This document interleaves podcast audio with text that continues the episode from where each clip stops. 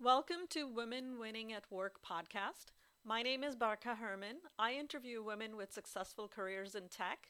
Please like and share this episode and podcast, and do reach out to me if you or someone you know would like to be featured on my podcast. The best place to find me is on LinkedIn, Barkha Herman. And now, without delay, please enjoy this episode. This interview is for a podcast that I'm starting. Mm-hmm. My name is Barkha Herman, as you know. I yeah. am a CSA at um, at Microsoft, uh, which is a cloud, cloud solution architect. And yeah. you, Rossi, are my very first guest. Oh my Yay! gosh! I'm so excited. Thank you for having me. That absolutely, so absolutely. Special.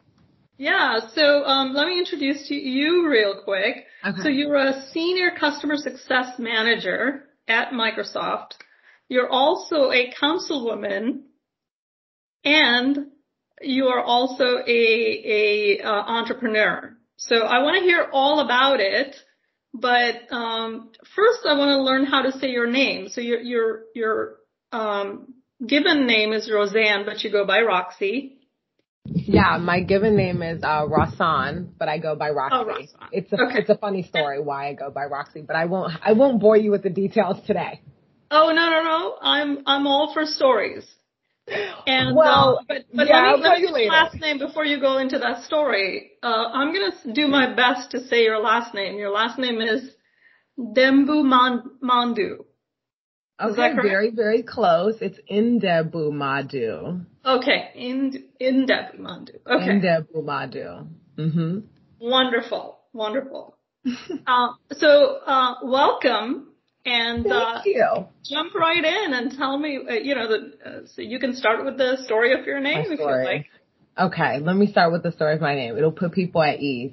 So when I was a very, very, very, very little girl, couldn't talk, couldn't say anything. Um, right after I was born, my mom, she had like just literally came to the States and she was saying my name and they couldn't understand her accent because it was so thick and so Nigerian. And so they mis, they mispronounced it and misspelled it. And by the time that we found out many, like many days later, at that point, sorry about the door. At that point, she didn't have enough money because she had just came to the States to go back and fight that process and fight that battle of getting the name rechanged because they wanted her to pay. So we just left it as is. And then she just continued to call me Roxanne and um Roxy my entire life. So professionally I've always gone by Roxy. Everyone's always called me Roxy. And it's funny because when I tell people my real name and when I say it, they always add different variations of it. They say Rosemary, Roseanne, Rosalind, Rosalind, and I'm just like, you know what, just call me Roxy, it's fine. you know, it's, it's, uh, it's very interesting, very crazy, but you know, we've made, we've made it work. There you go. There you go. That's yeah. funny. That, that is an interesting story. And yes, you know, um, names do get butchered around the world, right? Hundred percent. Hundred percent. I am all too familiar from my first name to my last name. Imagine, imagine trying to get like a thousand people who voted for you to say your last name. Very difficult task. yeah, yeah. And my own name, it's, it's Hindi, but it's also like a Arabized version of a Sanskrit word.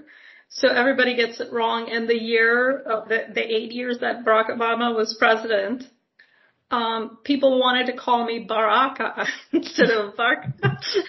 Aw, that is honorable. That is very honorable that they reminded you of him. Very honorable. But I, I can completely understand. Baraka. And, and, you know, and, and it was good, but you know, it was still, it's like, wait a minute, for the last 20 years of my existence in the United States, people didn't make that, but they just learned a new word, so they were yeah. applying it everywhere, and it's that's wonderful. It's beautiful. Hilarious. You're iconic so, for that one. Um, so I'm going to ask you. Um, so the first series of questions I have are about your origin story. Okay. So you have um, three of them, and you know, of course, you have more of them because you're more than just the three things we're going to talk about today. But I'd love to hear um, your origin story because I'm I'm a geek and I like comic books and you're a hero. You're a comic book heroine and so you have an origin story. So um so tell me about your origin story into, you know, computer science as well as in politics as well as in startup and you know anything else you want to share. Yeah. I think it really my story is fascinating. It starts it started it starts out with this this journey of really trying to figure out who I was as a person growing up. Uh, I, I I talk I talk about my mom a lot, but me and my mom weren't always super close, and I think people who may not be from the states or might be from like a whether that's an African or Asian type of country may relate to this, but my mom was a little bit isolated from the experience of raising me because in our culture it's very much so okay you have the child now the community gets to raise the child and now i'm done and relieved of my duties. And so me and my mom weren't always as close and my father wasn't really in my life. So it started out as this experience of really trying to figure out like how to navigate and who am i and what are my values and and am I American? Am I Nigerian? What does that look like? Because I spent a lot of time going back and forth between America and, and Nigeria and other various places when, um, within Europe because that's part of where my, my family immigrated to. And so I think during that process and during that journey of not having any siblings, not really being close with parents and really, um, developing this relationship with, uh, the woman who is now today my godmother, who was a next door neighbor that was really there for me in my various times of needs when I didn't have any food or when my mom was out of the country or when I was going through various challenges in elementary or whatever that looked like. I really figured out what I was passionate about. And for me, that was advocacy and helping people. The reason why I was passionate about that was because when I grew up, I went through a number of traumatic experiences as a child that I, that, that I think far too many children go through that we don't know about because they they essentially hide it really really well and mental health yeah. isn't something that we we drastically promote in our cultures no matter what culture you're in and so i think what i realized was because of those experiences whether they were like domestic abuse or figuring out how to find my next meal or forging my passport to work at the age of 13 what I learned is that because there was no one to really advocate for me, I am really passionate about advocating for people. That led me onto this journey of nursing. So when I went to college, I started at Morgan State University in Was- well, in Baltimore, Maryland, and then I transferred when the nursing program lost accreditation to Howard University. So I was a transfer student at Howard University, actually quite bullied as a transfer student because I feel like transfer students are never understood. And I took on nursing there as well. But there was this common thread of protecting people and being able to solve problems and being able to comfort the mind, whether that's when you're getting an illness or when you're getting a sickness. And then also, in addition to that, because I grew up partly in Nigeria, I really want to understand disproportionate diseases that affect certain communities differently. So I was really passionate about that. About two years into that career, I was like, oh, this is not really for me. Like, I don't think so. And that kind of led me into this journey of thinking, how can I continue to be this person who's passionate about advocacy, who really loves solving problems, who's really passionate about the person and their experiences, whether it's at uh, a mental level, a health level, whether it's at innovation or advancement, whatever that looks like, how can I still solve for those problems? For me, that answer was tech. Because if yeah. I looked at the problems in Nigeria and I looked at the problems that I faced as a child, when you look at some of the, the, the, the hindrances for infrastructure whether that's in Nigeria or other places, it's because they have lack of access to tech. There's a lot of opportunity that comes with technology and, and, and there's a lot of, whether that's connection or whether that's jobs or whatever you want to, you want to look at it. A lot of things are interconnected with technology. And I was like, that's the one. That's the one. I'm going to go into tech. I'm I, like, I can make a greater impact in tech. So I pivoted and I began my foray into tech and convincing Microsoft or people like Microsoft why somebody with a nursing background would be an ideal hire because of the yeah. skills that we gain from those types of programs. Then after that, I said, you know what? I'm in Microsoft. I'm jamming it out. Been here two and a half years. We're doing a great job with customers. I'm learning a lot. how can I take that a step further and push forward and, and continue to to become. Uh, Michelle Obama's book is Becoming. I'll reference that a lot. How can I continue to become? So I said, okay, uh, it's time to run for office. And quite frankly, one of my mentors at Microsoft was like, you know, Roxy, you always have something to say. Like, why don't you just go run for office? Like, that's for you. And I was like, you know, funny enough, I never thought of that. You, you might be right. Let me go try. So I registered 45 days before the local election and said, you know, we're wow. going to try this out. What's the worst that could happen? I could either lose or if I don't lose, I'm going to get a new, gain a new set of experiences that will either continue to propel me as a person or add to my story. So I ran, ended up winning, and then was like, oh wow, now I really need to learn how to do the job. Uh, Microsoft was really helpful in that way because a lot of the stuff that we practice, whether that's um, on an executionary level at the field level with customers and empathy in action and being the customer hero, being customer obsessed, that really helped me in my council work because even though I didn't necessarily know the job, I knew mm-hmm. the basics of empathy, being obsessive about like they're not my customers because essentially they're my bosses. The seventy thousand people I report to, they're my bosses. Right. Right. But how do I be obsessive about the outcome of their quality of life and really apply that to be this this hero, not from egotistical purposes, but being able to really champion the initiatives that are passionate that they're passionate about. So uh, I've been in that for the last three years, or no, last two years. It's going on three years at the end of this year. Uh, and I love, I love every aspect of it because it's, it's proximity to people and like what more could you ask for? Like to get That's, to know people. It's just, it's beautiful. It's amazing. It's amazing and so, so inspiring. Thank so, you. so, so inspiring. So thank you for sharing. Uh, now you do mention entrepreneurship on on your uh, resume. So t- yeah. tell me a little bit about it. So, as a child, spending time in Nigeria, one of the fondest memories I have are the people on the side of the road in Lagos. Anybody who's ever been to Lagos knows this to be very true of people selling water or fruits or coming up to your car and trying to clean your white. Like, it's you remember that.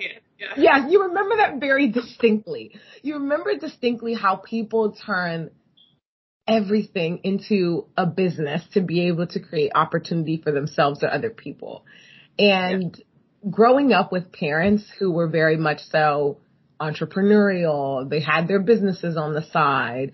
I was very, very fascinated by the creation of an idea to reality and mass scale of those types of ideas, as well as the simple fact that an ordinary person could, could have a problem that bothers them so deeply that they could wake up one morning and say, okay, I've got a problem. This is a, the projected solution. Now I'm going to build a whole entire company around it.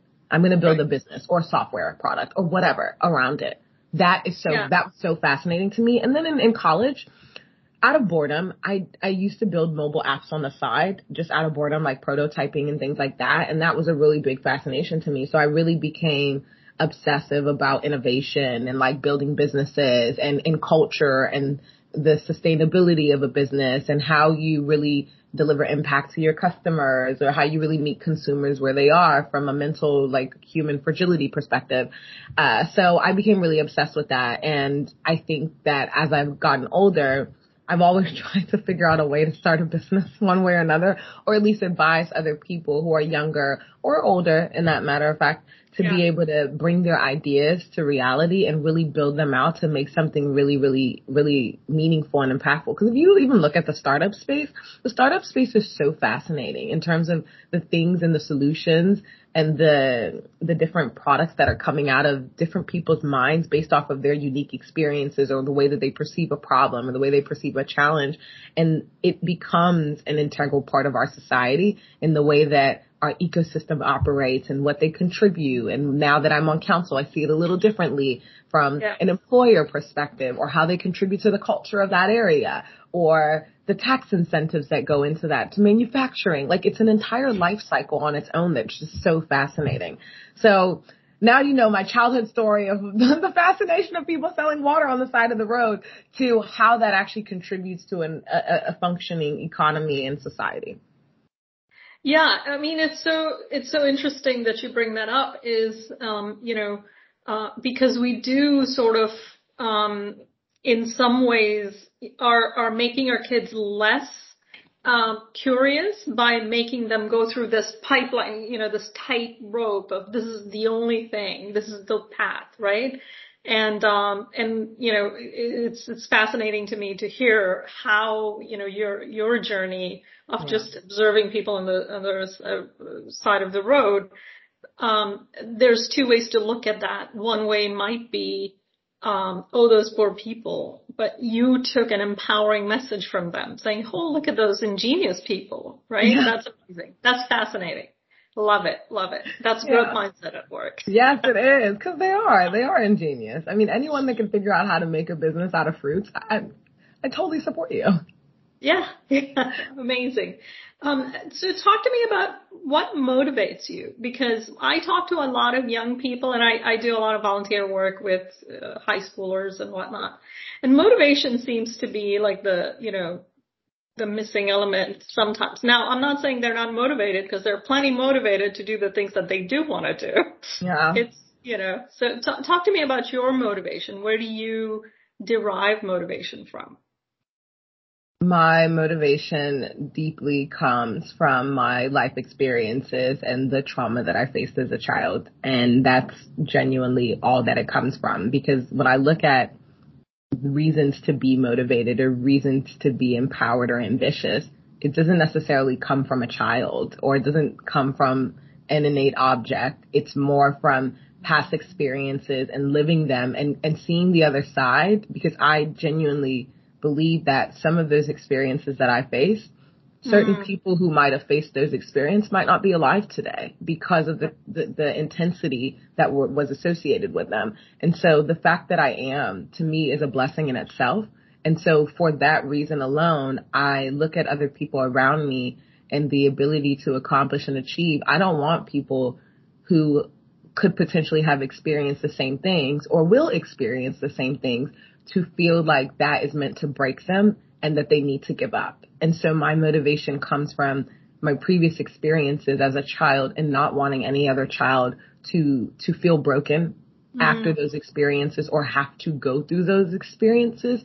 I do believe that sometimes when we go through things, we lead ourselves to believe that the outcome is destined and but it's more from a negative place than it is an optimistic place of of connecting with that experience and seeing seeing the the the end of the road because some of us can't see that and so I just want to be as helpful as an impact and as impactful as I can possibly be so that people who are in those similar circumstances don't necessarily stop there and they can see the light at the end of the tunnel and they keep going. Yeah, Thank you for that. That's that's really neat. Um, so now that you know you're an accomplished woman, Roxy, you have a career, you have a uh, political, uh, you know, position. You're an elected official. You're doing all these amazing things. Um, what now? And I, I understand that you went through trauma in your childhood. Yeah. What is the most challenging thing today for you? Whew the most challenging thing today for me, I would say that this is across the board, no matter what job it is. It would have to be resistance to change and also a lack of growth mindset. Mm. Those are the two biggest things that are the most challenging. When I look at the city council and just a city in general, when you have such a mass amount of people that are involved that you're essentially there for and that you're providing for in whatever capacity, sometimes there can be a certain resistance to the change that needs to happen to continue to move with the speed of innovation. And everybody isn't as welcoming to that idea because they can't see the end of the tunnel. There's a certain level of fear around uncertainty that's associated with where those people are. And I understand why, completely understand why, because if you've operated in a certain capacity for a certain amount of time, it makes sense. You got to where you are by being that way. So now when people try to come and tell you you need to embrace change, you're looking at them, well, like for 20 years this has worked. Why do I need to embrace what you have to say? So I get it. But at the same time, that's where that growth mindset kind of comes in because the, the number one also challenge that I see in general, whether it's in any work capacity, is that people are very specific to their experiences and they don't take the time to zoom out to see the collective experiences around them and how they can bring that back in to add to the perspective of their experience. So they get into the space of not being welcome of a growth mindset or they think they have a growth mindset when they really truly don't because they're only operating off of that one perspective, that one pers- experience, and they can't relate to other people's experiences to bring that into that perspective. So for me, those would have to be the two biggest challenges. I'll give you one example. I just got an email from I just got an email today from a constituent where we are today, I am announcing a partnership with Rosetta Stone where they're offering free services to my community based off of uh, me asking their CEO because I'm always asking for something. And a resident responded to me and said, Hey, you mentioned something in the resolution that I didn't like, but it was very specific to the black community. This person didn't like that because they couldn't relate to the specific reference for the black community because they are not black. Which I understand that perspective because you're almost looking at it like, what does that have to do with me? What's, what's in it for me? But but if you took the time to just zoom out a little bit and know that there's 56% of the 70,000 people here who are black, that you could possibly relate to their experience and understand why that reference might be there. So I think that those for me would have to be the biggest challenges that I see. Yeah, no, I get that. And, and so, um, to follow up on that, what has worked for you so, you know, I, I'm not asking you to solve the entire uh, world's growth mindset problem, but, you know, something that's actually worked for you, some practical tips that you could convey another, you know, Roxy 2.0 or some young person who's listening to this and say, I want to be just like her. What, what, what advice would you give them? I will say before I answer that, I am crazy enough to try to solve for that for the world. I just want to let you know, and anyone who's listening, I am crazy enough to try that. But um, the tangible advice that I would give, and this is something that I practice, what which is what really helps me. One, you have to be super curious, extremely curious, and understand whenever someone says or does something there's always an underlying premise. And when I say premise, I don't mean that I don't necessarily mean that there's a motivation, but there's a premise. So it's almost like what they're saying, it's there, but it's not pronounced. And you have to be curious enough to ask certain questions and ask the right questions to be able to get to the bottom of what that person is actually truly saying that you might be missing or that might not be as apparent of where the comment may be coming from. So asking questions and being super curious, that's one. Two is zoom out. Take yourself out of the equation because we're, we're human. We have emotions and we have feelings and reactions. Zoom out of it for a second and just think about it from that person, that pers- that person's perspective. Try to empathize with them for a second and understand like, wow, what place is this person in and where are they coming from that made them respond this way or made them react this way or is causing uh, this this visceral effect in their behavior or driving these patterns.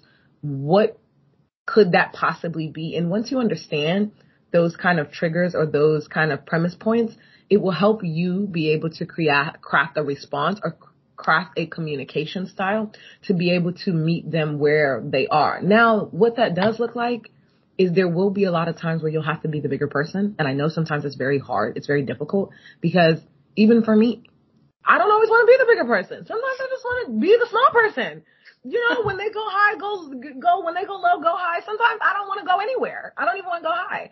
But it's it's it's it's that patience that you have with yourself and zooming out that will allow you to be able to go high every single time. So I think it's really about being curious, asking questions, zooming out, really understanding where that person is coming from, reasoning with them from a place of empathy, and then fostering that dialogue again. And, and I promise you it equals progress most of the time. That's wonderful. Great sage advice from a young sage. Thank you.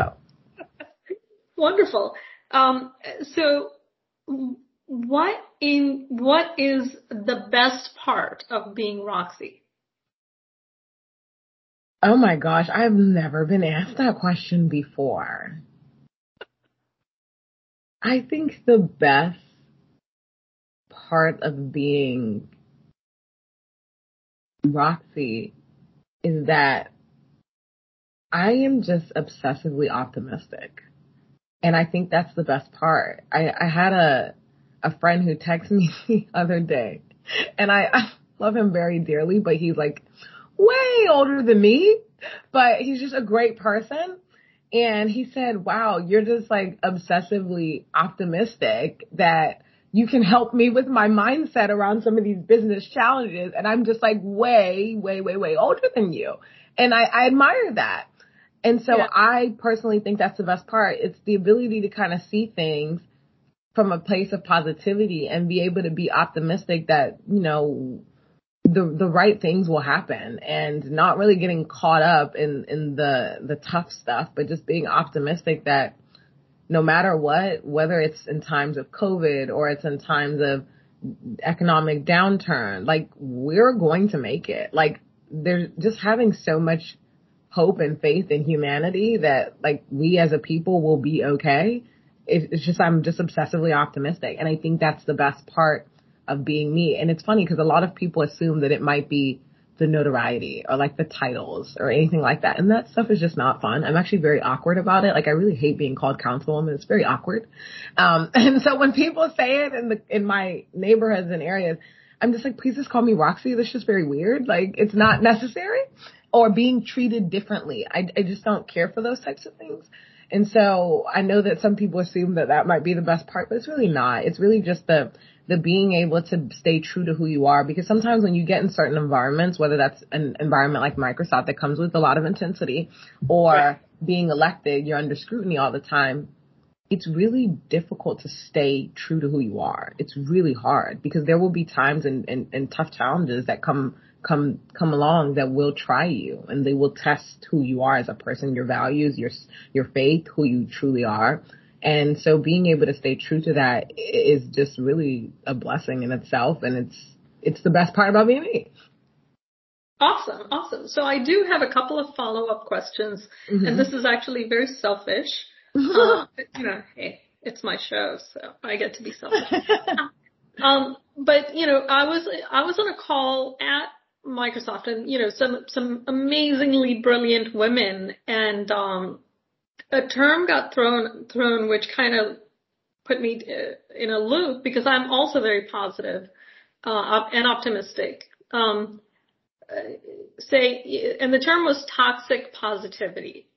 Hmm. You know, what are your thoughts about it? What are you feeling? Because for me, it was like, what? You know, and, yeah. and I was I was a little taken aback, but you know, I'd love to hear your perspective on that.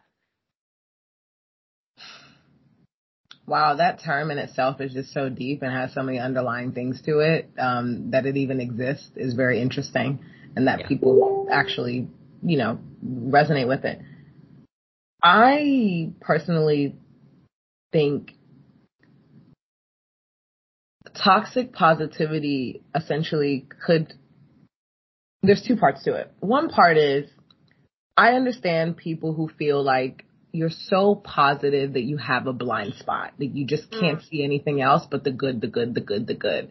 So when the yeah. bad comes, you possibly miss it, which essentially opens you up to vulnerability. I understand that because I, I do feel like there is a certain thing of you just being overtly positive that you don't recognize the bad. It's different to recognize the bad and then turn it into a positive or try to see the best in it while acknowledging that there might be some negative there, those are two different things versus just only choosing to see the positive. That's living in a different type of space that, that, um, can be hindering in a little, in a sense.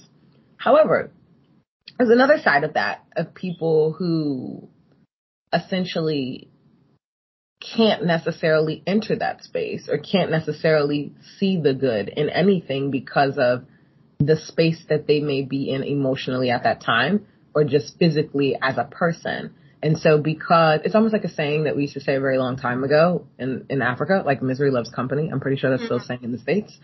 Um, of people who just can't see that and they don't, they can't meet you where you are and you can't meet them where you are, where they are. So that causes this little, this gap situation of where people are just not relating or understanding each other. I think that all in all, in general, I, I think that we have to be careful. I think society does a really good job, and us as humans, in labeling people. Oh, you're this, you're that, you're this, you're that, you're et cetera, et cetera. But I think what we don't do a good job is just recognizing where somebody is and just mm-hmm. trying to understand why they might be there and what your takeaway is from that. And, and that's really it as opposed to just labeling and saying, oh, you're, you're, you have toxic positivity because you're always happy all the time. I mean, right. that may be their way of coping. You know, who knows? So I think there, it's, it's such a nuanced question. There's so many layers to it, yeah. but I, I, I'm really specific and partial to labels because I, I, I know what it's like. I'm one of those people where people may not necessarily be able to relate to my story or my trajectory or the velocity in my trajectory. So they create all these labels of, oh, she's this, oh, she's selfish, oh, she's just overly ambitious, she only cares about herself. She's all these things that essentially don't relate to who I am as a person. If you met me, you yeah. know those things are not true, but because they can't relate to that, they're making up these scenarios. Yeah, yeah. So, um, so I, I do have a follow-up question, but something came to mind and I'll just share uh, Misery Love com- Company, it's also uh, known as grievance shopping. Yeah. So in other words, you know, you, you have a grievance, you talk to your friend, and the friend is like, "Well, how? Why didn't you do this or whatever?" And they hang up, and they find somebody else who's like, "Oh, those bastards or whatever." You know. Mm-hmm. Yep, that that kind of well in that space with them. Grievance shopping, mm-hmm. um, and I am familiar with that, and I get it. You know, we all indulge in it a little bit and it's okay to do for short periods of time, but get over it eventually and, and move on with life. Um, but the follow-up question that I do have for you is, um, you did mention that, you know, um, you find it difficult sometimes, um, to stay true to yourself and your values. So talk to me on that because I think that's very valuable uh, we get caught up in, and I'm I'm a first generation immigrant myself. We get caught up in, you know, a, a lot of people uh, see me as, oh, um, you know, you work for Microsoft, so there's some kind of quality associated just because I'm the same person as as I was ten years ago when I didn't, and I'm just as smart, but now there's like this other, you know, so how do you stay stay um, true to yourself and true to your values and your faith and, you know, whatever else, your essence? Uh, that's a, it's so tough. It's been so hard and so challenging, but as I continue to get closer to who it is I'm blossoming into, it becomes easier. I promise you. So I want to say share that for people who are going through it and they feel like it's really difficult. It be, it gets easier eventually. Uh, for me, it's really understanding personally what do I want to accomplish? Like, what do I want my legacy to be? What do I want to be remembered as? Like, when people think of me at my funeral and on my obituary, what is it that I want them to write about me? Like, what do I want people to be able to say? And I know that's very hard for some to even contextualize and think about, but it's important because it will guide the way that you act. And so I had a mentoring session with a fantastic woman at Microsoft named Diane, and she asked me a question that threw me for a loop. And she said, Hey, Roxy, when you have your funeral, what is it that people are going to write about you on your obituary? And I was like, huh?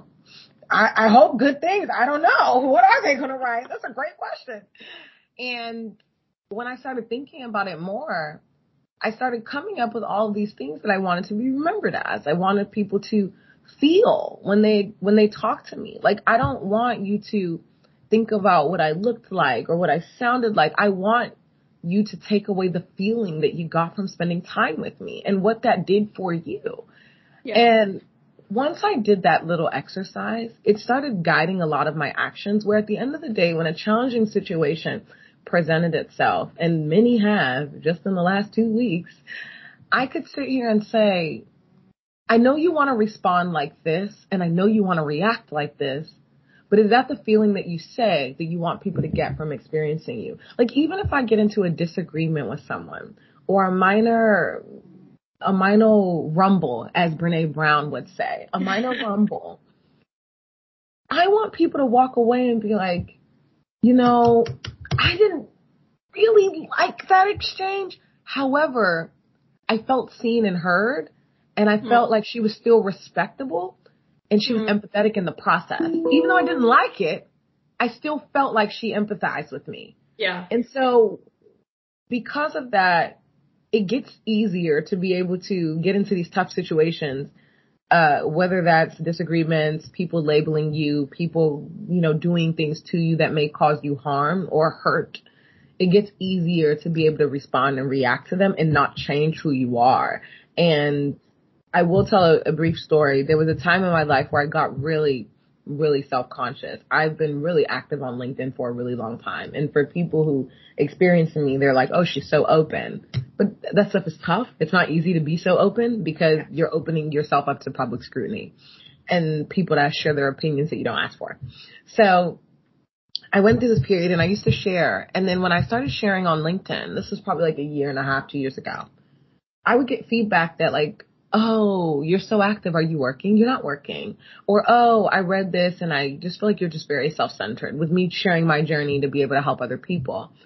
And it was really tough for me because I was just like, do I change who I am knowing that my mission is to really help other people and share my story so people can be inspired to share their story so other people can't be labeled so we can invite certain people into the conversation so that we can enhance humanity in a certain direction that is who I am. So even though I am getting that feedback and even though those people feel that way, maybe there's something I can look at in the way that I communicate that would make them feel more comfortable. But at the mm. end of the day, if I'm being true to who I am as a person and that just disrupts people, I'm just gonna have to be okay with that and understand that what is the sacrifice I'm willing to make? Do I want to be liked by the entire world, which I know that's not possible? Or do I just want to be content knowing that I'm being who I am and who I set out to be and, and staying true to that vision? And for me, the reward was always greater with being true to who I am. Yeah, yeah, yeah. And I think that in the short, short-sighted view would be, you know, to just be good, look good, mm-hmm. uh, and the in the in the long-term view, the not losing the opportunity cost is actually being everything that you can be. Exactly. So wonderful, uh, wonderful conversation. I can talk to you for hours, but I want to give you an opportunity to, um, to say something or share something that you want to and feel free to give me, you know, your social media or whatever. Yeah. Happy to promote you in any way I can. One thing that I would say, and I, and I always want to give people the realistic version because like some people may have listened to this and they're like, oh, it's so peachy rosy. Like she's just so, it's, uh, like, I want to give you the reality because there is reality associated with it. When you are a high achiever, a very ambitious, driven, no matter whether you're a man or a woman, whatever that looks like, and you just know that you can accomplish a lot and you have a lot of faith in yourself, understand that it will be hard. It will be difficult. You will lose friends. People will not be able to understand your vision. People will not understand you as a person, but you just can't let that stop you. But I, I really want people to know that that reality is there because I think so many times we see some of these figures um, that are at the top or that we perceive to have made it or our idols like a Michelle Obama. Everybody doesn't like Michelle Obama. That's just, yeah. that's just the reality of it. So I think it's really coming to grips with the reality that everybody is not going to like you. Everybody is not going to be welcoming. Everybody is not going to be supportive of your vision. Everybody is not going to be a friend. The quicker that you come to that reality and understand, and, and that doesn't mean anything bad about those people. They're still great people. They're just not your yeah. people. They're just not your tribe. And that's okay. I think the quicker that people come to that reality, the easier it is for them to go down that journey. Yeah. Yeah. Yeah. That's wonderful. Wonderful. Yeah. That's such a great, great, great advice for for closing down because I think that you know as women especially um, there is the feminine principle of nurturing, so we mm-hmm. want to be liked by everyone and nurture everyone, right? It's it's hard for us to, yeah. and um, you know it's it's a, it's a female principle and it exists in men and women, so I don't think it's a it's a gender thing. Uh, but yeah, so that's that's but that's very brave and courageous of you to to stand up for that and speak your truth. So, um, anything else you want to share before we close out? No, besides like besides this is just I'm just excited. Like these are just exciting times. So many great startups coming out of the pandemic, so many great different processes of innovations that are happening, so many new connections, so many new friendships that are being born, so many realizations that people are having from the time that they've had to reflect on their life or whatever that is. It's just exciting. So I think that people just have to be reminded that this is an exciting time. It really is. We're getting ready to hopefully one day across the entire world open back up and, and be at a place of our new normalcy. And I just ask people to just take advantage of what's coming and what's to come and the new connections that they've created and the new things that they've they've come to like and love and come across and, and it'll it will it will definitely be to your liking for sure. Um, but my socials are all Roxy at Roxy Ndebumadu. So Roxy Ndebumadu, my first last name all together across Twitter, Facebook, Clubhouse, Instagram, LinkedIn. They're all the same. And I welcome anyone to reach out to me. Like even if you just want to connect and have a conversation. I love talking about books, anything philosophical, innovation, technology, politics, whatever. Like I just welcome the new connections. I love connecting with people. Thank you so much for being so generous with your time. And, uh, you know, I, I, what a fantastic for, first podcast for me. So thank you. And, uh, so I'm going to stop recording for a second. Thank you.